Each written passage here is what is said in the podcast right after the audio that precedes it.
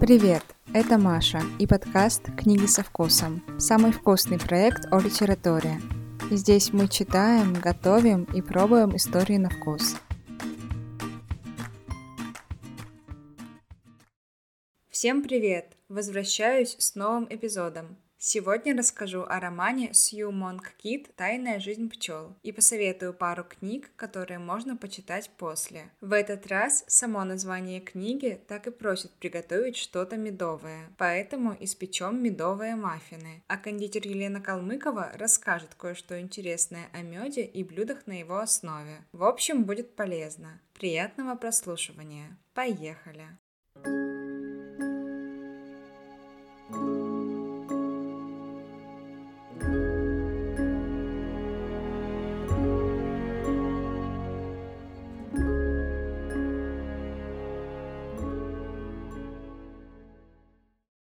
Роман «Тайная жизнь пчел» современной американской писательницы Сью Монг Кит вышел в 2002 году и сразу стал мировым бестселлером по версии New York Times. Сразу оговорюсь, что я всегда отношусь к книгам с пометкой «бестселлер» с легким недоверием, но к этому роману у меня никаких вопросов не возникло. На мой взгляд, он получил свои восторженные отзывы вполне заслуженно.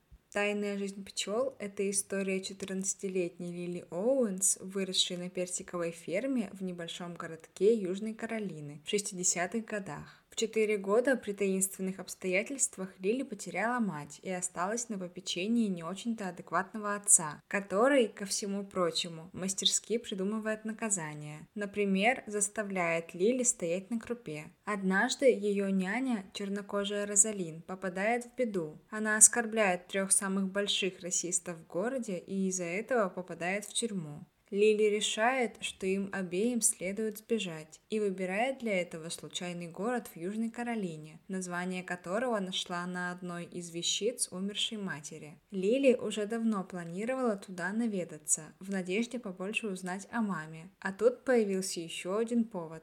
Оставив жестокого отца, Лили крадет Розалин из тюрьмы и обе отправляются в путь. Подсказки, оставленные матерью Лили, приводят их на медовую ферму сестер Боутрайт. Там Лили оказывается в окружении четырех своенравных и очень характерных американок в совершенно незнакомом ей мире, в котором ей предстоит повзрослеть и обрести себя. А еще влюбиться в темнокожего парня и испытать всю жестокость расовой дискриминации, которая запрещает людям любить друг друга. Глупо считать, что некоторые вещи не могут случиться никогда, даже если это такая вещь, как влечение к неграм. Я честно считала, что со мной такого не произойдет. Так же, как вода не может течь в гору, а соль не может быть сладкой. Типа закон природы. Может быть, причина была просто в тяге к тому, чего я не могла получить. А может быть, человеческие желания вспыхивают самопроизвольно, и нет им дела до правил, по которым мы живем и умираем.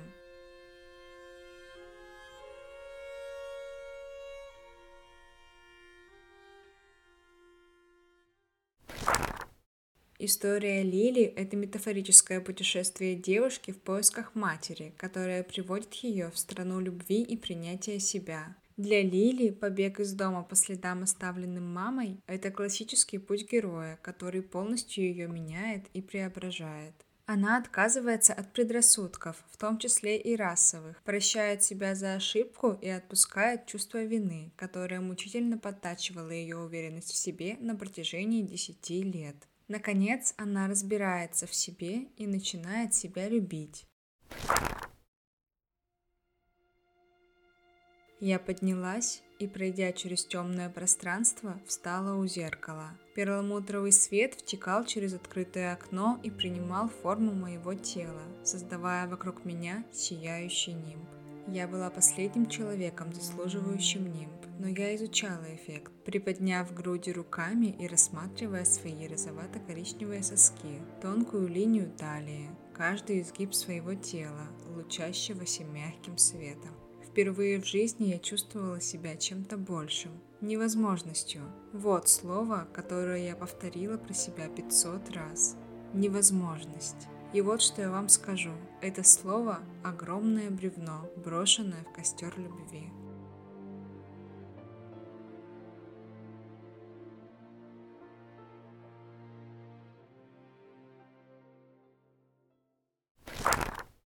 Сюжет романа разворачивается в очень важном историческом контексте. Тут описываются события 1960-х годов, период напряженной расовой вражды в США. В 1964 году был подписан закон о гражданских правах цветного населения. Именно на юге страны, где происходит действие книги, обществу было трудно принять права афроамериканцев позволить им ходить в свои церкви, магазины, школы и колледжи. Просто понять, что они не люди второго сорта и также достойны человеческого уважения. Отчасти это история о том, насколько сложно понять, что действительно правильно, и как важно сделать достойный выбор. Книга пропитана теплотой и любовью, терпимостью к недостаткам других людей, умением прощать и любить.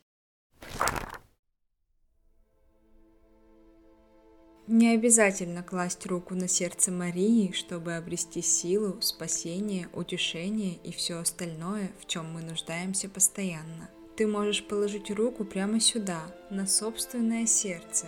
А любовь – это единственная цель, достаточно великая для человеческой жизни. Не просто любить, но любить, несмотря ни на что.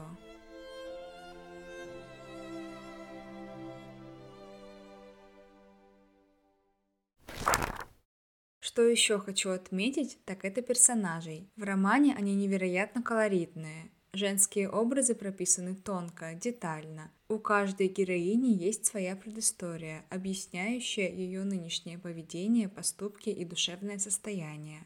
Представьте трех темнокожих сестер, которые поклоняются собственной святой Мадонне и поют Евангелие. Или няню, которая бежит от расовой дискриминации на другой конец страны. Мне роман чем-то напомнил убить пересмешника Харпер Ли, Главная героиня тоже подросток, трагически потерявший мать и выросший с отцом-одиночкой. Обе книги описывают американский юг, расовые проблемы, юридические коллизии, когда черные всегда виноваты, взаимоотношения родителей и детей, а также отношения между подростками в их школьной среде. Самое существенное отличие – чувства, которые вызывает у героини отец. Глазастик обожает Атикуса. Он – идеальный образ отца-одиночки, который борется за справедливость и готов защищать своих детей. А вот Лили ненавидит Тирея, и это взаимная неприязнь. Конечно, открыто он никогда не обвиняет ее в смерти матери, но его холодность и безразличие говорят сами за себя. Несмотря на это, Лили до последнего верит в то, что он ее любит, и даже думает, что она его тоже. Но одна сцена все расставляет по местам, и этот случай становится точкой невозврата. Тогда-то Лили и решает сбежать от отца вместе с Розалин.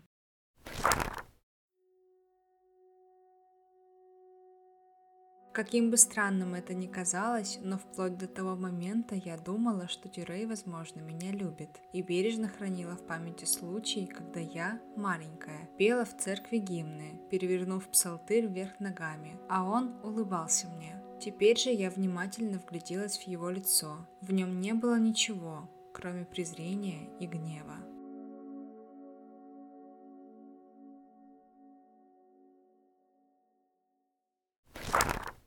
Книга очень многослойная, тонкая, философская и, кажется, вся сплетена из символов. Пчелы, мед и все, что с ними связано, отсылает к тому, как героини романа воспринимают общество и мир. Автор не навязывает конкретную точку зрения, не говорит тебе, как именно ты должен интерпретировать поступки героев. Она дает полную свободу, и ты делаешь собственные выводы, находишь свои смыслы. Знание может быть истинным проклятием. Я обменяла груз лжи на груз правды и не знала, который из них был тяжелее. Для чего нужно больше силы? Впрочем, это был нелепый вопрос, поскольку как только ты узнал правду, ты уже не можешь вернуться назад и поднять свой чемодан с ложью. Тяжелее или нет, но правда теперь всегда с тобой.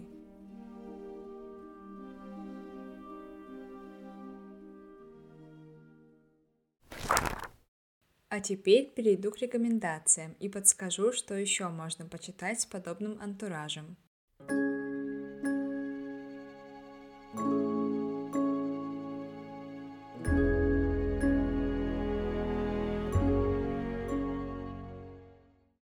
Для подборки постаралась вспомнить книги, которые, как мне кажется, похожи на тайную жизнь пчел. И, надеюсь, помогут пережить болезненное расставание с романом, если у вас вдруг случилась с ним большая любовь, как, например, у меня. Все они о детях, о том, как они воспринимают мир взрослых и насколько точно все понимают.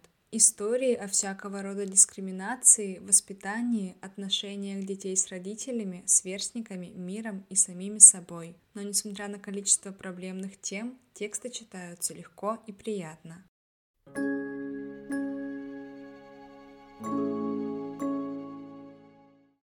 Моя первая рекомендация – роман Луизы Нилан «Снежинка». Книга с необычным сюжетом и нестандартной подачей. Думаю, что это именно тот случай, когда вам либо зайдет, либо совсем не зайдет. Мне история понравилась. По стилю и структуре текста Луизу Нилан можно сравнить с Салли Руни. Так что если вам нравится творчество Руни, то Нилан тоже сможете оценить. О чем книга? Главная героиня Дебби Уайт живет с мамой, дядей и молодым маминым ухажером на молочной ферме. Мама Дебби, как считают, не дружит с головой. Дядя Билли заботится о Дебби, дружит с ней и пытается решить семейные проблемы, хотя у него тоже хватает забот. Из всего этого привычного, но угнетающего мира Дебби попадает в престижный Дублинский колледж. И тут все примерно как у Руни. Вихревое комбо из тем алкоголя, снов, познания себя, непростой семьи, отношений с матерью и главной героини, которая умна только в плане учебы. Но вот с остальным проблема, в том числе с каким-то жизненным опытом вне фермы, которую держит ее дядя. В книге будет об учебе в колледже, о друзьях, вечеринках, но больше о самой Дебби, о том, как она пытается не потеряться в мире, который подбрасывает ей все новые испытания.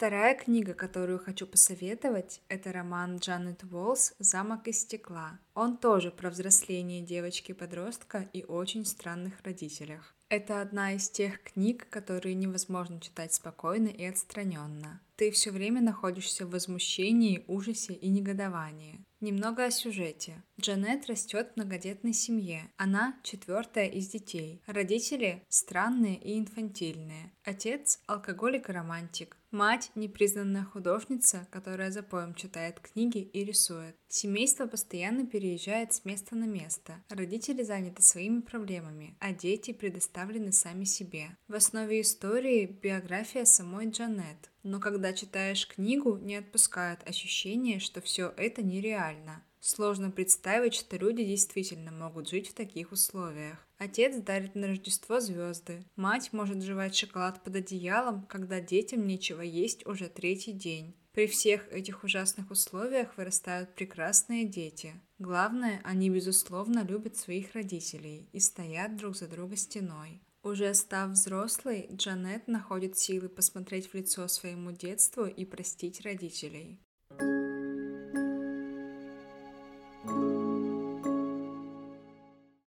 Хочу завершить эту подборку книгой мотивационного оратора Лиз Мюррей под названием «Клуб бездомных мечтателей». Роман основан на биографии самой писательницы, которой, как и Джанет Уолс, не повезло с родителями. Лиз была из тех детей, которых не ждало ничего хорошего. Мать – проститутка, которая попробовала наркотики в 13 лет. Отец – наркоман, которого не интересовало ничего, кроме очередной дозы. У Лиз не было ни крыши над головой, ни нормальной еды, а только горстка мечтаний, которым предстояло разбиться при первом же столкновении со взрослой жизнью. Такие, как Лиз, в большинстве случаев повторяют судьбу своих непутевых родителей. Однако ей повезло. Лиз сумела попасть в один из лучших университетов мира, вырвалась из безвыходного тупика и стала известным мотивационным спикером.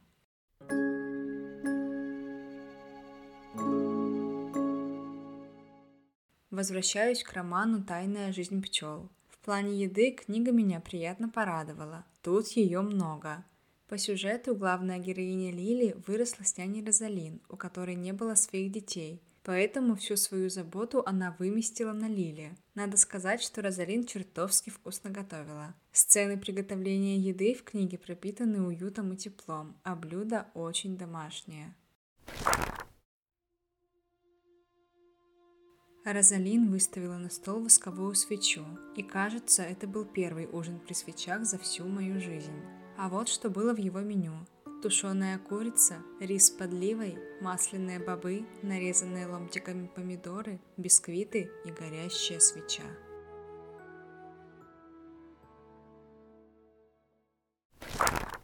Сюжет книги разворачивается в Южной Каролине, поэтому тут описывается в основном кухня Южных Штатов. Например, фирменное блюдо Розалин, та самая тушеная курица в пряном маринаде. Или персиковый коблер, нежный фруктовый пирог, напоминающий шарлотку. После того, как Лили и Розалин поселяются на ферме сестер Боутрайт, основным продуктом в их рационе становится мед.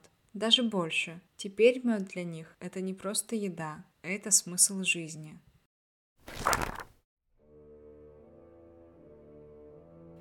Мы жили медом, съедали по полной ложке утром, чтобы проснуться, и по ложке вечером, чтобы крепче уснуть. Мы ели его с каждой трапезой, чтобы успокаивать разум, укреплять стойкость и предотвращать смертельные заболевания. Мы обмазывались им, дезинфицируя порезы или залечивая потрескавшиеся губы. Мед шел в ванны, в крем для кожи, в малиновый чай и бисквиты. Куда пальцем не ткни, в мед попадешь. За одну неделю мои костлявые руки и ноги начали округляться, а буйные космы на голове превратились в шелковистые локоны. Августа говорила, что мед – это амброзия богов и нектар богинь.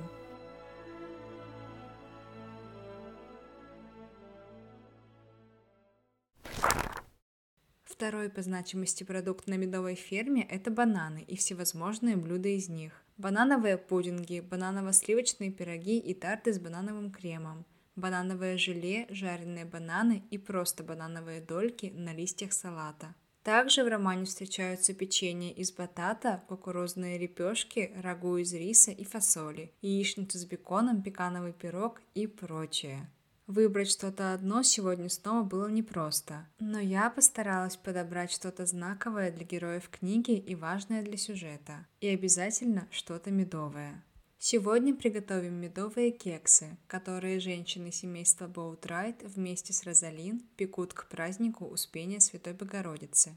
Этот день очень важен для обитателей Медового дома и его окрестностей – они ставят театральные постановки, поют песни в честь Святой Марии и устраивают щедрый пир. Так они возносят благодарность Мадонне за урожай меда. А мед, по сути, это вся их жизнь. Лили прежде не была знакома с этой традицией. Праздник Успения – это еще один момент погружения Лили в незнакомый для нее мир, который когда-то соприкасался с миром ее матери.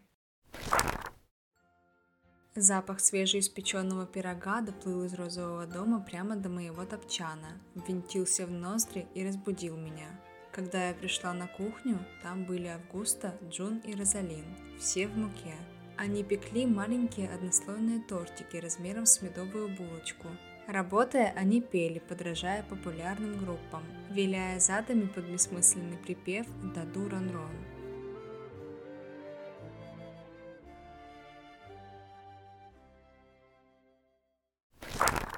То, что пекут женщины в медовом доме, не совсем кексы. Учитывая, что действие романа происходит в Южной Каролине, то это скорее традиционные американские маффины. Они отличаются от кексов тем, что в рецепте используется другое соотношение ингредиентов. По технологии приготовления маффины больше похожи на быстрый хлеб и получаются менее сдобными. А сейчас кондитер Елена Калмыкова, которую я пригласила для этого эпизода, расскажет о том, какие виды меда существуют, как его правильно выбрать и с чем лучше сочетать.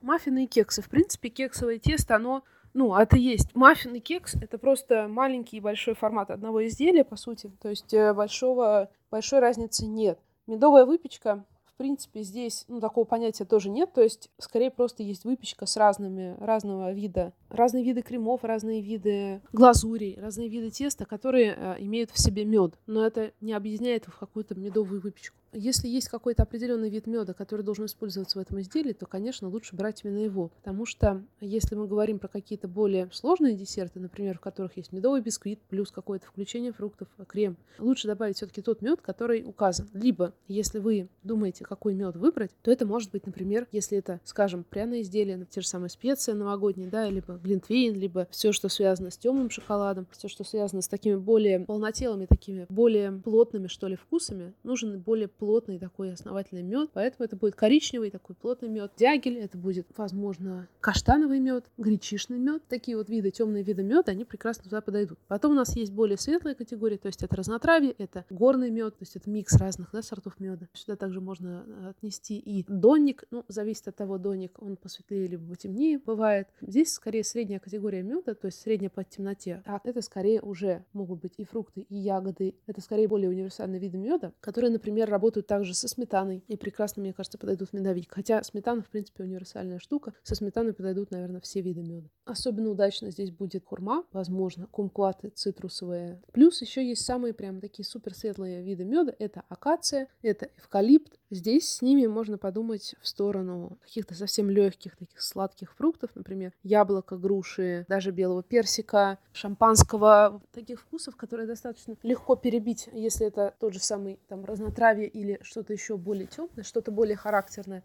Таким образом, выбирайте правильный мед, потому что правильно выбранный мед это уже половина, ну если не половина, то большая часть успеха. И, конечно, вопрос, поскольку я занимаюсь веган выпечкой, частый вопрос, как заменить э, мед на веган. Это может быть кленовый сироп, это может быть сироп агавы, это может быть также патока и также сироп топинамбура скорее для заменения разнотравия. Это скорее веган такие альтернативы, которые прекрасно подходят для замены меда в веган изделиях.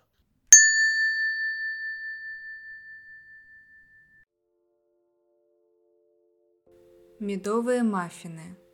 Ингредиенты. 300 граммов муки, 140 граммов коричневого сахара, пол чайной ложки разрыхлителя, 1 чайная ложка соды, 60 граммов сливочного масла, 150 миллилитров жидкого меда, 70 миллилитров молока, одно яйцо. Приготовление. Смешать все сухие ингредиенты – муку, сахар, разрыхлитель и соду. Масло нарезать кубиками, добавить мед и растопить в сотейнике на плите или в микроволновке. Готовую смесь охладить. Добавить яйцо и хорошо перемешать. Соединить две смеси и тщательно перемешать, но не взбивать. Формы для кексов смазать сливочным маслом. Готовое тесто разложить по формам. Выпекать предварительно разогретой до 170 градусов в духовке. Примерно 25 минут. Готовность проверяем, как обычно, зубочисткой. Готовые кексы или маффины можно посыпать сахарной пудрой. Лучше всего в смеси с корицей. Кексы получаются бесподобными.